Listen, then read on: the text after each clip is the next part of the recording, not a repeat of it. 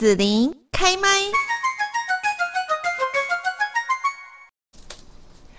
好，那么继续呢，我们要来收听的是幸福新旅行的单元哦。今天呢，在节目这边要跟大家来谈谈，就是呢，呃，可能有很多职场的新鲜人哈、这一些呃新手们哦，在刚进到一个职场的时候，我们会有很多的这个呃害怕啦、哈、恐惧啦，或者是说你会很迷惘啊，哦，很迷茫啦，不晓得自己到底该怎么样能够融入这样的一个新的职场跟人际关系团体当中。然后呢，尽快的把工作上手，并且表现的比较好一点哦。我想这会是很多的一些呃职场的这个新鲜人，或者是说所谓的菜鸟们哈、会很担心的事情。那今天我们在这里哈、就是来邀请到了高雄张老师中心的推广讲师林湘君督导哦，也从他自己的故事呢来跟大家分享一下。湘君你好，哎，子林好，各位听众观众们大家好。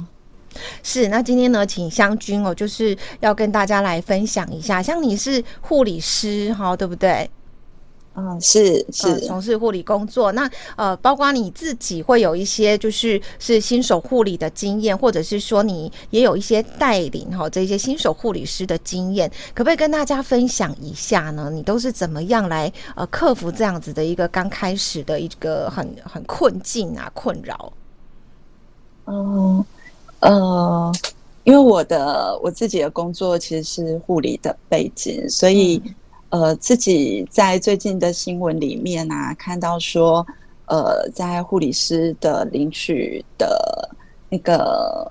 执照里面，其实大概有五十几 percent 的人是呃领有这个执照，但是却没有从事护理工作。对，那其实我呃，我觉得。我自己在回想，我刚开始在呃，从一个完全伸手到呃，成为稍微比较能够理解这个工作的其他带给我们是什么，然后适应的过程其实蛮长的。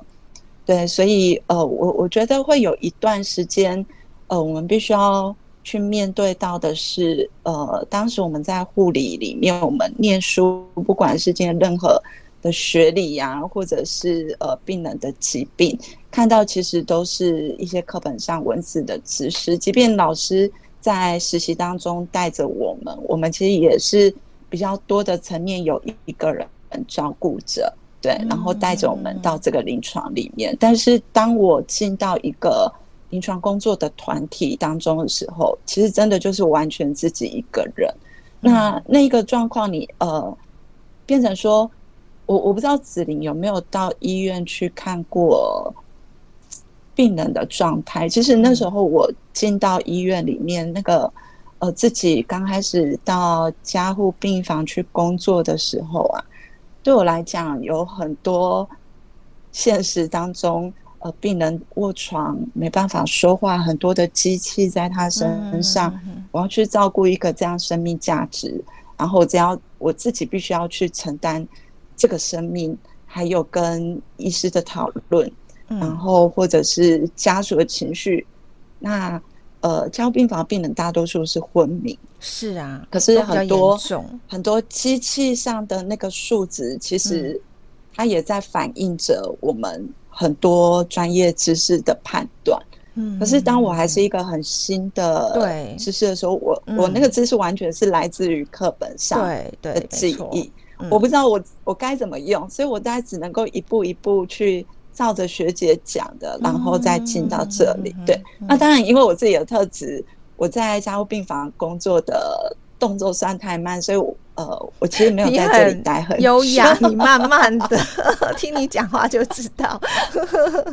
嗯，我后来呃也待过那个新生儿中重度病房，照顾四个月以下小朋友，然后呃又。大概两年之后，再因为呃医院的发展，他们需要开立新的精神科病房，所以又转调到精神科领呃病房领域。那精神科领域其实也比较呃跟我们在张老师辅导里面可以运用比较多的专业助人技巧跟自我觉察部分，在这里是比较可以扩展开来的。对，那后来在工作比较熟悉之后，也有机会在。呃协助护理部去带新进护理师的自我成长团体跟讨论。对，哦，你们也呃新进护理师也有团体的这种辅导跟讨论哦。呃，对，其实现在因为护理师呃从学校毕业到临床，其实嗯，我我我觉得啦，因为其实。就我自己走过，这是一个蛮深刻的事情。在某一些也许还没有准备好的人，我我在想，也许有某一部分的护理师也会跟我经历相同的感受。嗯嗯，对。那后来有机会，其实呃，护理部也蛮担心这一群新进的人员，他们能不能在临床上适应的很好。嗯，所以也希望带给护理师呃更多的帮忙。那那时候。呃，也刚好有这样的机会，协助护理部可以去呃陪伴这一群刚到的护理师，对，嗯、所以呃，我我觉得从他们这一群还不到四个，因为呃，我们有分三个月、六个月跟一年不，呃不，就是不同的时期，在跟护理师在做讨论的时候，其实我觉得，因为刚好我面对到是第一阶段。他们谈论跟我当时在刚开始的时候，我觉得那很像，就是嗯，嗯，你第一个是被受到临床上冲击嘛，哈，就是很多病人期待、家属的要求、学姐的期待、医师的期待，对，会一起过来。那有些时候，当你自己还没有成熟到可以去应付在这专业里面很多角色当中的其中一环的时候，其实是会很无助的。对，那那个无助感，有些时候我觉得那种对环境啊、对工作的陌生跟无助，你你要走到一个熟手的阶段，你可能还要经历过好几年，所以那个感受有些时候会让我们忘记我为什么此时此刻会这么辛苦，走好像游走在一个看不到我的尽头跟目标要走到哪里的时候，我觉得是会有很大的自我怀疑，对，甚至自我。价值会很茫然，然后呃，但是我必须又要走在这个黑暗里面，或者说我看不到目标线在哪里的时候，我要经历那一段时期。对，那所以我，我觉得在从进去到呃回到比较清楚，在看到这一群新进护理师的时候，又让我有不同的看见。我觉得要去理解一个。呃，新进人员他自己看到此时此刻的价值感，其实让我觉得在这这时候其实蛮重要的，也是我们呃在成为一个新进工作人员，可能也要去思考到的一个部分。嗯嗯是好，那我想湘君呢，前面这一段故事跟大家来分享的，就是说，呃，除了自己的一个新手护理师的经验，然后呢，在呃带领这些新进护理师的时候呢，也发现说，哦，原来不是只有湘君你自己有这样的一个过程，其实很多的新手护理师可能都会有这样的一个黑暗的哈，这个很很迷惘的哈，摸索的一个很难受的时候哈。好，那所以湘君你在。呃，包括自己哈，做一个新手护理师，要怎么样能够在工作上融入跟上手的时候，还有在协助这些呃新进护理师的时候，你都因为有这个义务张老师的一个训练嘛，你都有运用到哈，在那边学到的技能，然后来帮助自己跟帮助这些呃新手护理师吗？嗯。其实子玲，我要很诚很诚实的说，其实当我们在一个困境里面，要看到自己呃有这么多的能力，有些时候，对我觉得呃某些时候是会被某些情绪跟你的个人困境，对。跟我自己个人困境被我自己卡住的，嗯嗯，对对对，所以我呃，即便是我们身为呃走过比较长久时间的助人历程里面，呃我。我们总是会需要有一个机会，或有另外一个人带我们，或提醒我们，呃，再去看到我现在此时此刻我身处在什么样的阶段，嗯，或者是我在这样感受里面我有什么样的价值，对，所以呃，张老师其实也会有需要督导，或是需要不同阶层的人来帮我们一起再去看到自己。对，那刚刚子玲有提到说，哎，那我在这样的自我阶段里面，就是从张老师的学习，在我度过新的那个阶段有没有什么帮助？呃，我觉得倒是有一个部分的那个内在的心理力量，我觉得是我在学习助人过程中有帮忙到我的一点是，嗯，呃，如果我们今天很清楚自我价值观的时候，我我的需要是什么时候，或者是我知道我正在做什么时候，嗯，我比较不容易被这个情境的外在的质疑声音。呃，摧毁我那个还保有一丝在这个这么困难职场上的能量，所以我，我呃，我觉得那时候，呃，给我比较大的能量是，我一直很清楚知道，我在这个工作里面，我的我所重视的某些时候，并不是像呃当时学姐反馈给我说，呃，我都不用心，或者是我没有去顾及到。其他的什么层面，嗯，嗯，对，所以呃，这样子的自我怀疑，某些时候要很清楚知道自己呃内在有一条什么样的自我界限在，比较不容易在呃人际之间，在或者是这个比较有质疑感的状况之下，让自己好像无所遁从。处在一个被很多声音质疑的角色里面。嗯，哦，你刚刚讲那个学姐这样子的一个质疑跟指责，我觉得哦，对，如果我是新手护理师，应该我也会蛮受伤的，可以体会得到。是，嗯，那我我觉得那当下受伤一定会有，嗯、只是说我我要怎么样再站起来，回到这个职场。我觉得那个清楚自己是谁的能量是蛮重要的。那可不可以跟大家分享一下？所以在你面对那个学姐那个质疑的那个状况啊，摧毁你的哈那个价值观的状况下，你怎么样能够清楚自己到底你要的是什么，跟你的这个价值，你要的价值是什么，然后帮助你一直走过来这样？哦。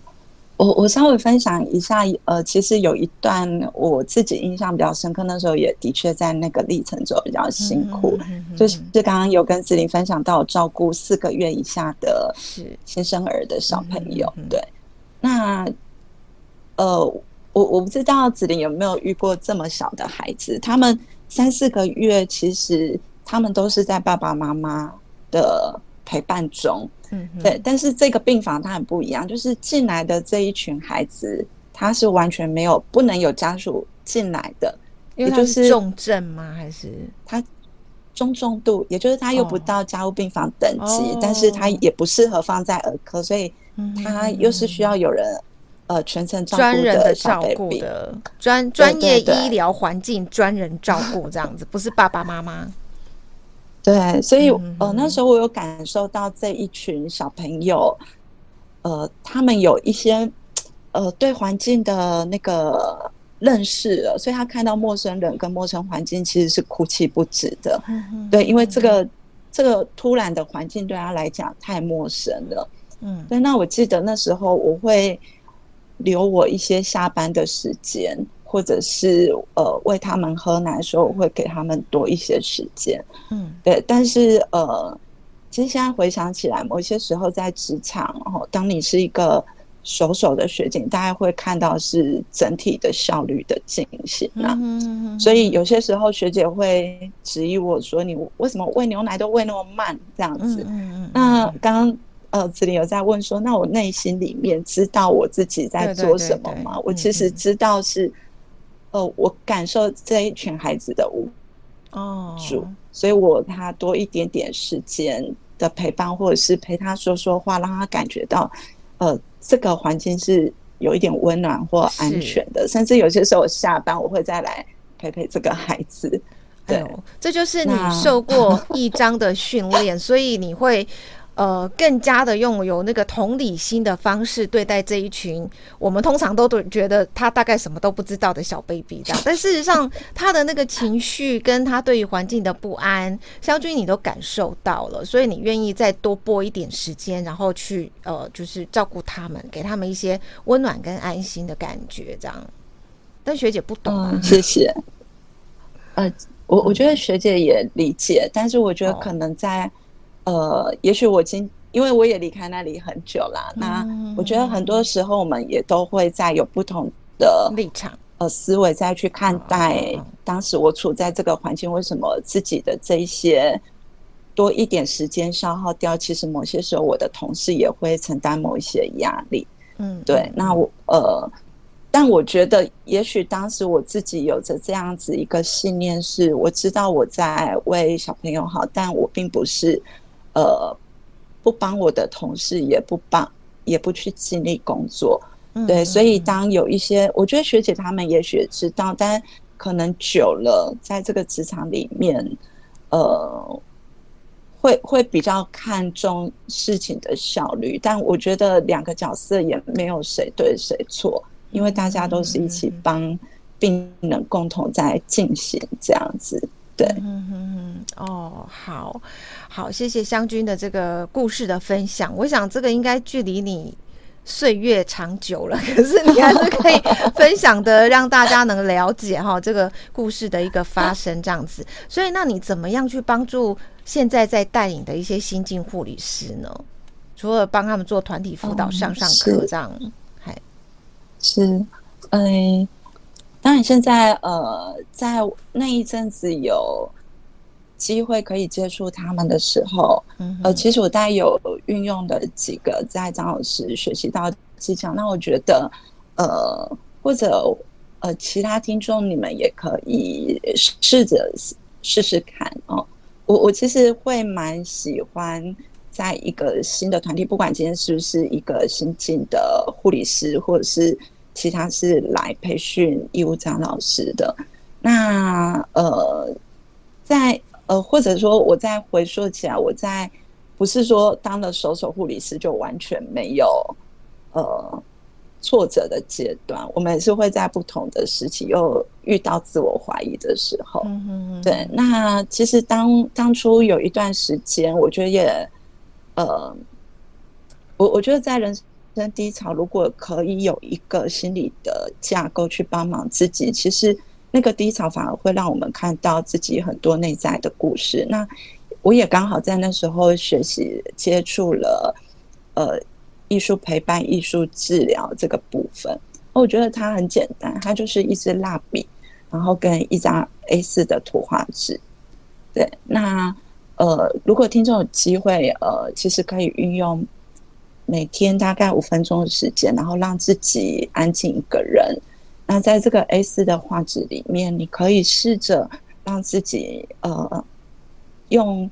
蜡笔的不同的笔触跟它的角度，然后呢，慢慢的由这个 A4 的地方去画个圆。对，那这样子的一个过程里面，它其实慢慢画圆过程有一部分是让我们的呃精神跟思绪，它可以带到某一个专注。当你在某一些专注的时候，其实心情会有某一种慢慢静静心下来的能量。对，那你如果觉得当下其实是很烦的，其实你不一定呃要在圆里面画的这么的美。那在那个画圆过程当中，其实它某一个时候也是在反射，呃，就是在投射我们平常。有没有一些自我价值观里面会在这个圆看到我自己与圆的距离，以及说与圆的相处？我对这个圆会不会过度的苛求？我会不会一定要非常圆，或把它画得非常好？或者是呃，我有某一些期待在这里面？我觉得，呃，当我们静下来的时候，其实某一些内在的答案会慢慢的浮现上来。对，所以这是当时我觉得。我在学习这个艺术陪伴里面一个很简单，然后也觉得比较有趣的过程，但是也跟各位听众分享一下，不见得我在这个过程里面我都会是愉快的哦。我们也许也会有一些负向的能量上来。嗯，那也有另外一种方式是，呃，我可以不用这么执着圆，那我可以带着我的蜡笔，然后呢，跟你再选大一点 B 四的纸也可以。你将你的心情跟情绪用这颗蜡笔的，随着你的情绪去画的时候，你再去感受到那个笔触是什么。所以它呈现出来可能不是一个漂亮的画，而是一种很多不一样颜色的情绪所在。你可以从那个纹路里面去看到自己当时在你这短短五分钟里面，你经历着什么样的心情。嗯嗯嗯，是是好。那像今天呢，湘军督导来跟大家分享哦，有这个艺术治疗的陪伴啦，或者是说呢，啊、呃，如果你是对一些呃心理的课程感兴趣哈，啊、呃，或者是说呢，你觉得现在正面临了一些职场的困境啦，或者是呃人生生活上面的一些卡关的哈，心情上面需要找人来分享。好，那其实呢，